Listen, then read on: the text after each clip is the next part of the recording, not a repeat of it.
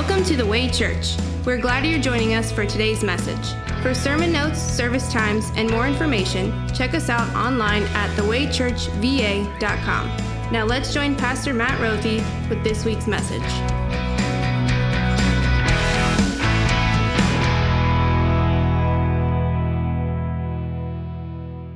What do I have to be thankful for? Those are some of the opening lines to the classic film, A Charlie Brown Thanksgiving. Charlie Brown's sister, Sally, looks at him and says, What do I have to be thankful for? Why do I have to celebrate Thanksgiving? All it does is make more work for us. That's what Sally thinks. And you want to know what I think? I think Sally's right. And I think maybe many of you would agree that Thanksgiving, Christmas, this whole holiday season, it makes a lot of work for us. It makes a lot of work to go travel and see family and friends. And sometimes some of you have to travel multiple times in the same day to have multiple Thanksgiving or Christmas celebrations. There's a lot of work involved to make food, plan which food you're going to buy, prepare the food. There's a lot of work involved cleaning your house if you're hosting that particular get together.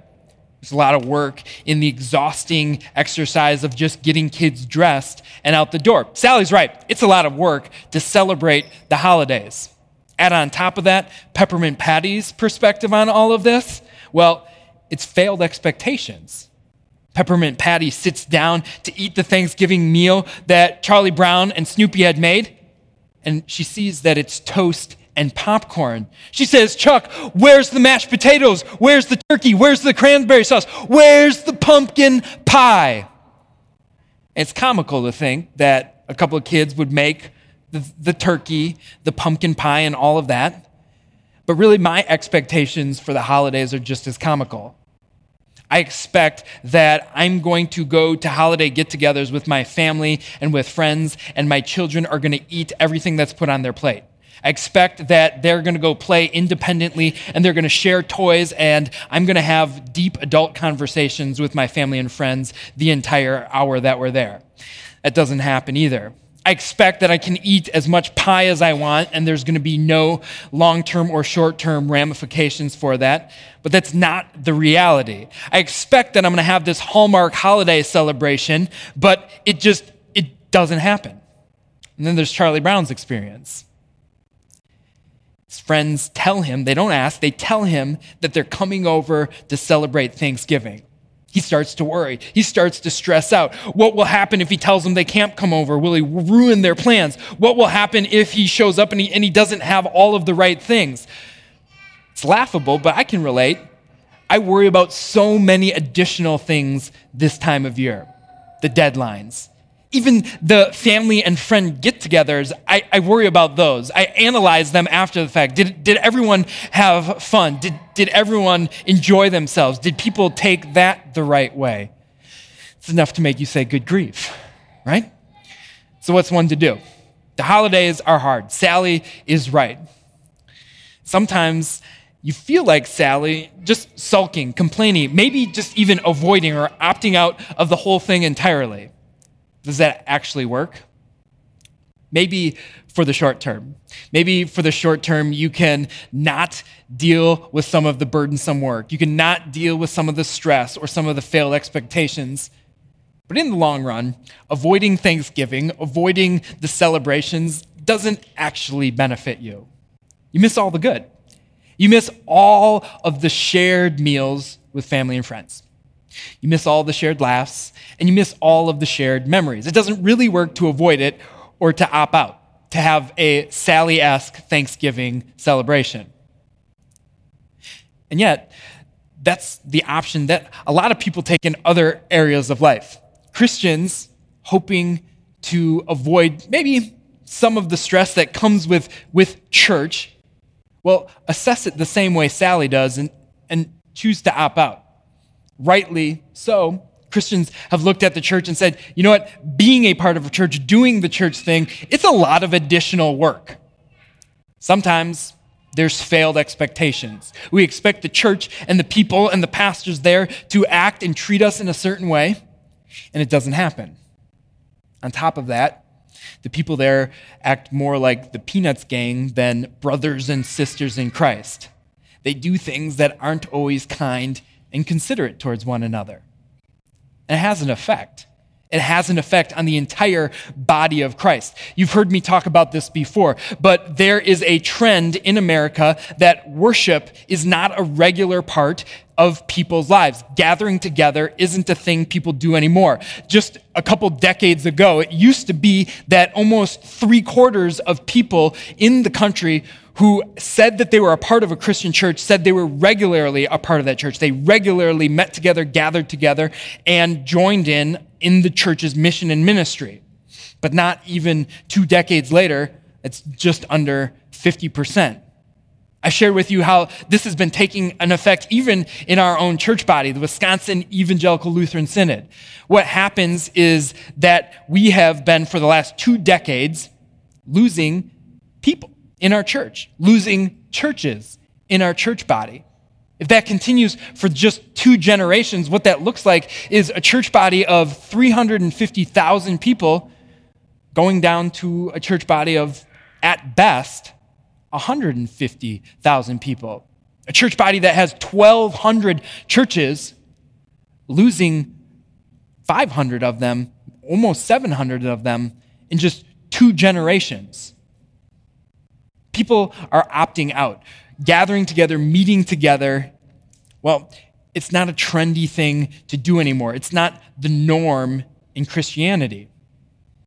And oftentimes for some very, very legitimate reasons. It's hard. There's been failed expectations. People don't always treat each other the way Christ does it, the way Christ wants it. But that's nothing new. That's something that the church has been dealing with for, well, as long as it's been around. We read it before. The writer to the Hebrews said this Let us not give up meeting together as some are in the habit of doing. You see, somewhere around the mid 60s AD, the idea of meeting together, gathering together on a day to worship, well, people started questioning that, and particularly this group called Hebrews. Hebrews were the name of people um, who were Israelites, who were Jewish, and they converted to Christianity. And what was happening when these new Christians started to think through how they were going to exercise their faith is they looked at all of their rich past, all of their rich tradition of, of observing the Judeo Christian or the Judeo law that God gave to his people, the Israelites, including this commandment gather together, meet together on the Sabbath day. Don't do any work, rest. Get together with other believers and, and gather together around God's word. And now, as new Christians, the Hebrews, they were, they were asking themselves, so do we still have to do this? Or do I get a whole nother free day for my weekend? I, I don't know what to do. Do we still observe the Sabbath? Do we not? And the writer to the Hebrews says, no, no, no, no, no. Don't give up meeting together, as some are in the habit of doing. What was happening in 60 AD, it's happening in 2019. And we could talk this morning about all the reasons why it happens. But this morning, I'd like us to consider the issue, to consider the problem uh, from a different perspective. Maybe asking who's responsible for people not meeting together. Is it us? Or is it some of them? Is it us who are gathered here this morning, or is it them? Is it some who are not here? I think it's easy sometimes for us, the church, church leaders, pastors, to maybe assume that, yeah, if they're not here, they are the reason. They're the reason that some have given up meeting doing this. But to assume that would be condescendingly dismissive and would also, well, squander the chance uh, for a moment of, of self reflection to ask ourselves is, is the church presenting a picture of how God envisioned the church, a, an inspiring picture of what the kingdom of God ought to be with Jesus Christ as his head and, and this as the church, his body? Or do we present a picture that is full of burdensome work, failed expectations, and burdens and stresses and worries? Which is it? Well, I'll suggest this morning that as we look at these, that, yeah, the church, us, we, we're equally to blame for this. And, and the reason is this for the, for the past couple decades, what we have turned church into is, well, a consumption of, of Christian commodities where we come to church in order to get a message. We come to church in order to get maybe a, a, word of encouragement. We come to church to maybe find something, to find inspiration. And sadly, the, the Christian church as a whole has, has put their time and their energy into producing Christian goods, to producing Christian commodities so that people get that and they come and they get what they're looking for. But let me, let me tell you this, and I admit this very hesitantly. If coming to church and hearing a message or, or, or getting a Christian commodity is all church is about, well, you can find someone who gives a better sermon than your pastor.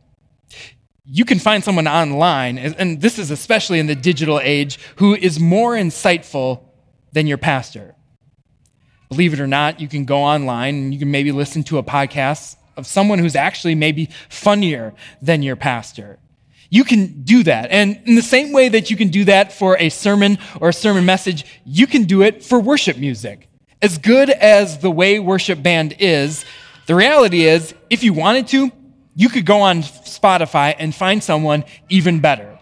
If it's too loud, you could find someone quieter. If it's too quiet, you could find someone louder. If it's too traditional, you could find something more contemporary. If it's too contemporary, you could find something more traditional. It's all there. In the digital age, what churches have done is made Christianity a commodity, something that we consume, something that we take. But is that all it is? Well, I'll tell you this that there's one thing that you will find here that, that you won't find in a podcast sermon, you won't find online. And that is when you come here and you gather here to hear God's word and to hear a message of God's word, there is someone here, your pastor, preaching who, who A, knows God, knows God's word, and studies God's word very intently. And doesn't just know God's word, because there's other people who know God's word, but also knows you, knows your life, knows what's happening in your life, knows the pains that you're going through, knows the joys that you're celebrating in your life. And what I do is, is something you all do as well. We look for opportunities to bring those together, to bring what God's word says about him and his love for us with what's going on in your life. And you do that for one another as well. You know each other and you could. You could find community elsewhere. You could find it in a club or in a gym. You could find it in your place of work and you could even find it online. But there's something that none of those places have to offer that's here. It's people who not only know you, people who not only have a, a shared interest with you, but they know you and they know God. They know your Savior's love, and they're committed to you, to committed to sharing that with you in your life. So, yeah, when the church simply makes church being a, a place for you to go and get Christian goods, yeah, we're part of the problem. But so also are some others, the, the individual. Some are at fault because, well, they are influenced by this culture, a, a culture and a world that is focused on self comfort. That, that is focused on self convenience. That's the world we live in. You don't have to go to school. You can do it online and at home. You don't have to watch Friends when it comes on Thursday nights at 8 o'clock anymore, but you can binge watch it on Netflix. You don't even have to watch live events. You don't even have to watch the game at one o'clock on Sunday afternoons, but you can record it and watch it anytime and any place you feel like it. There's a reason why I don't have to go to the mall to buy jeans. I have Amazon Prime. We can have the things we want where it's comfortable and where it's convenient. And we do that, we're tempted to do that with our spiritual lives too to make it just one more aspect of our lives that we can enjoy and we can have when it's comfortable, when it's convenient for us. But we forget something that we're living in the New Testament, that we're living in the age of the Spirit, the Holy Spirit, where God's presence isn't found just simply being by ourselves, but it's found where God is with his people. It's, it's Christ in us, and it's Christ in those to whom he's given his word. God's presence is found where, where two or three or more gather together around God's word. And, and there, in them, in them is Christ, his Holy Spirit, and his presence is found in their word. You might say to me, Matt, whoever believes in Jesus, whoever confesses Jesus, they, they can be saved, right? Well, yes, theoretically, that, that's true. But faith is never found in a vacuum. The Apostle Paul says this. He said it in the book of Romans. He said, Everyone who calls on the name of the Lord will be saved. He admits that. Whoever confesses Jesus will be saved. But then he asks this He says, How then can they call on the one they have not believed in? And how can they believe in the one of whom they have not heard? And how can they hear without someone preaching to them? And how can anyone preach unless they are sent? How beautiful are the feet of those who bring good news. What the Apostle Paul is saying is this yes, people, anyone can call on the name of the Lord and be saved, but how can they be saved? How can they believe if there aren't people? If there aren't people to whom God has given his word, if there aren't people in whom the Holy Spirit dwells, getting together, preaching, proclaiming, telling one another good news, the news about Jesus. Here's our first blank that we're looking at this morning that without knowing Christians, you cannot know God. And sure, it might work in a vacuum that you could, that you could know God by, by being there in his word. But think about this there's someone whom you know a Christian, who helped you know God at some point in your life. And so it is all the time. Without Christians in our life, without knowing other Christians, you cannot know God. And not only that, but without relationships with Christians, there's no obedience to God. With no relationship to other Christians, without knowing them in a deep, meaningful way, there's no obedience to God. There's no doing Christianity without knowing other Christians. 59 times in the New Testament, God gives a command. Each time it takes on the form of this one another, love one another. Specifically, love other Christians, help one another, pray with one another, serve one another. Do not give up meeting together with one another. You can't one another by yourself. Without having relationships to other Christians, you can't be obedient to at least 59 commands of God in the New Testament. With no relationship with Christians, there's no obedience to God. If we want to be Christians, we can't do Christianity in isolation. So, what should the church look like? What is a picture of what a church should look like? It should look like this Church is about God's people, graciously functioning together with Jesus as their head to advance his kingdom using the tools he's given his word and his sacrament. That's what the church should look like. Us working together in community, working together collaboratively, using the tools God has given us the Word of God, His sacraments, to advance His kingdom. So here's what I want to do for the rest of our time this morning. That's what it should look like theoretically. Let's talk very, very practically, very applicably about what that looks like for each one of us. And let's do that by looking at our section of God's Word that we're focusing on for our sermon this morning Hebrews chapter 10. We'll read just the last two verses. The writer to Hebrews says this Let us consider how we may spur one another on toward love and good deeds, not giving up meeting together, as some are in the habit of doing, but encouraging one another, and all the more as you see the day approaching. Here we find two very important things that God says the church is, that God says the church does. And the first is this practically, the church is us spurring one another on.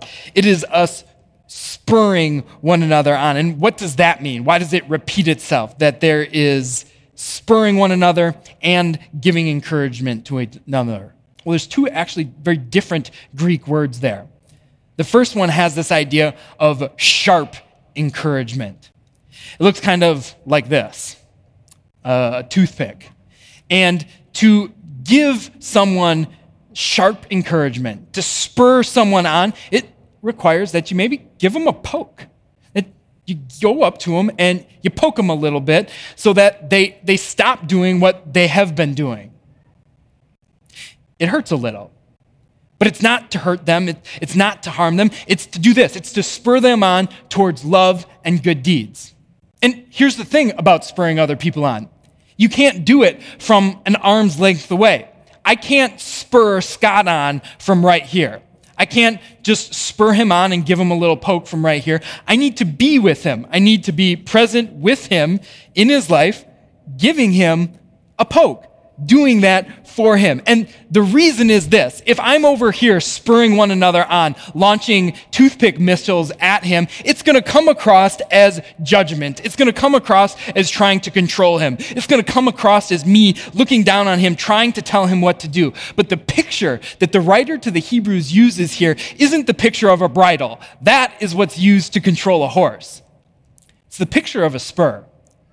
It's the picture of a little thing, a little kick to the horse to get it going in the right direction. Admittedly, what the writer to the Hebrews is talking about is a, is a tendency for Christians, for all people, to be lazy, to not move, to not go anywhere, to remain by themselves. And so he says, let's not give up meeting together, but instead let's spur one another on. A little poke, a little love to encourage one another. Admittedly, almost ashamedly, this is something you see the rest of the world doing very, very well. You know why Weight Watchers is a very excellent weight loss program? You know why Alcoholics Anonymous is a very excellent recovery program and CrossFit gyms throughout the United States are continuing to explode?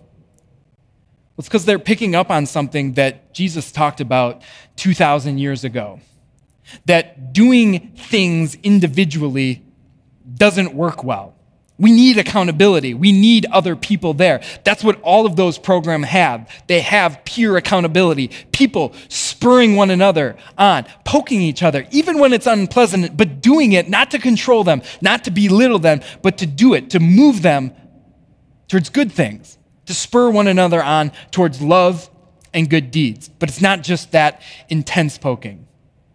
Oftentimes it's this as well. We need fellow Christians, Christians close, one another to encourage one another. That's the, that's the next fill in the blank that we're looking at. Practically, the church is us encouraging one another and doing it all the more as you see the day approaching. The word here is very different than spurring one another on. It's not the picture of sharp encouragement, but actually the Greek word is this it's parakeloitais, which is the same word that is used for the Holy Spirit. He is a paraclete. He is an encourager.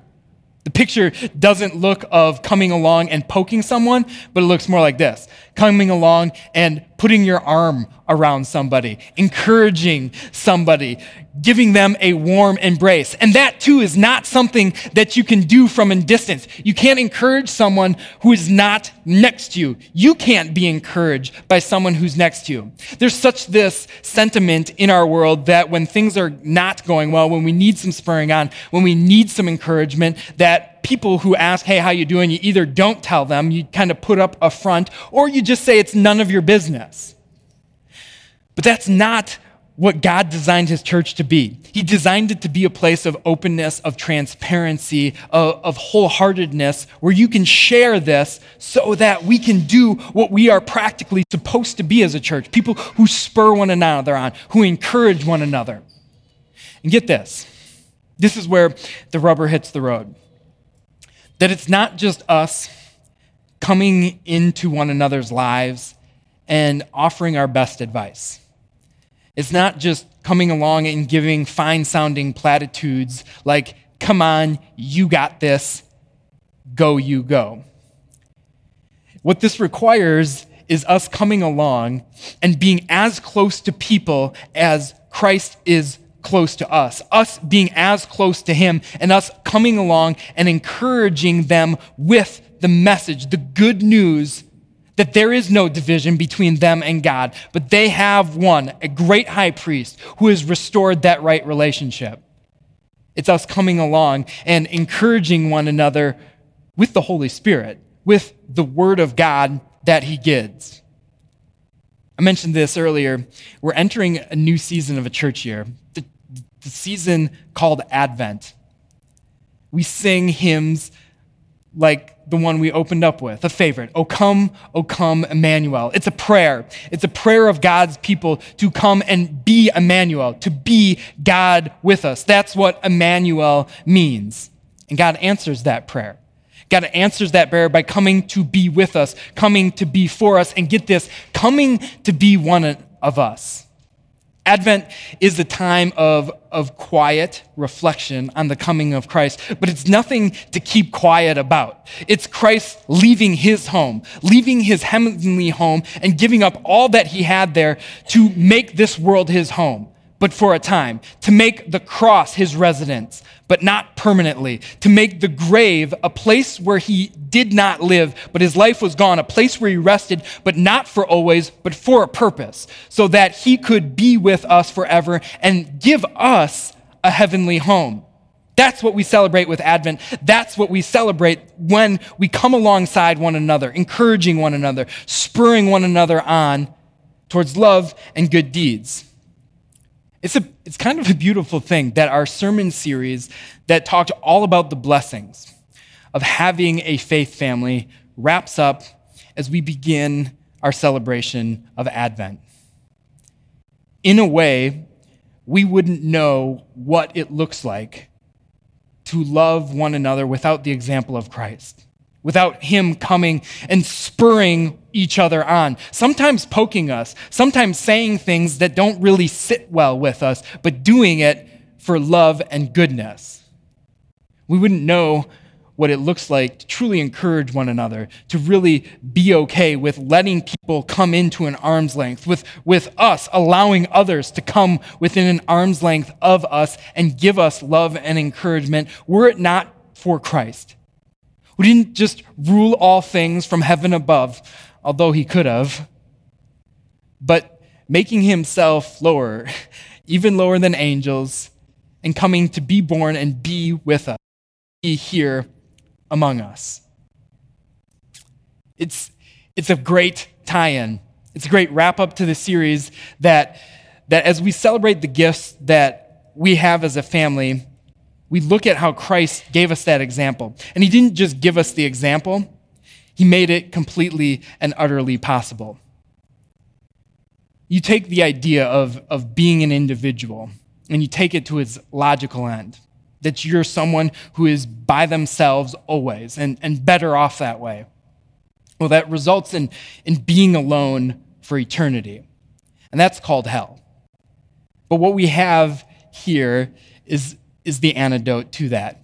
We have Christ coming to be with us, and, and he suffered that unique punishment of hell, the aloneness, the loneliness of hell. And he suffered it on the cross when he looked to the heavens, when he looked to his God, and he said, Why have you forsaken me?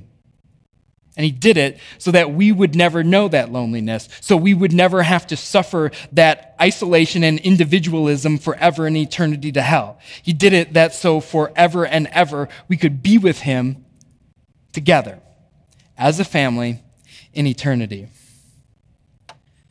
And it's to the degree, it's to the degree that we believe that, that we recognize that that we get to share that with one another.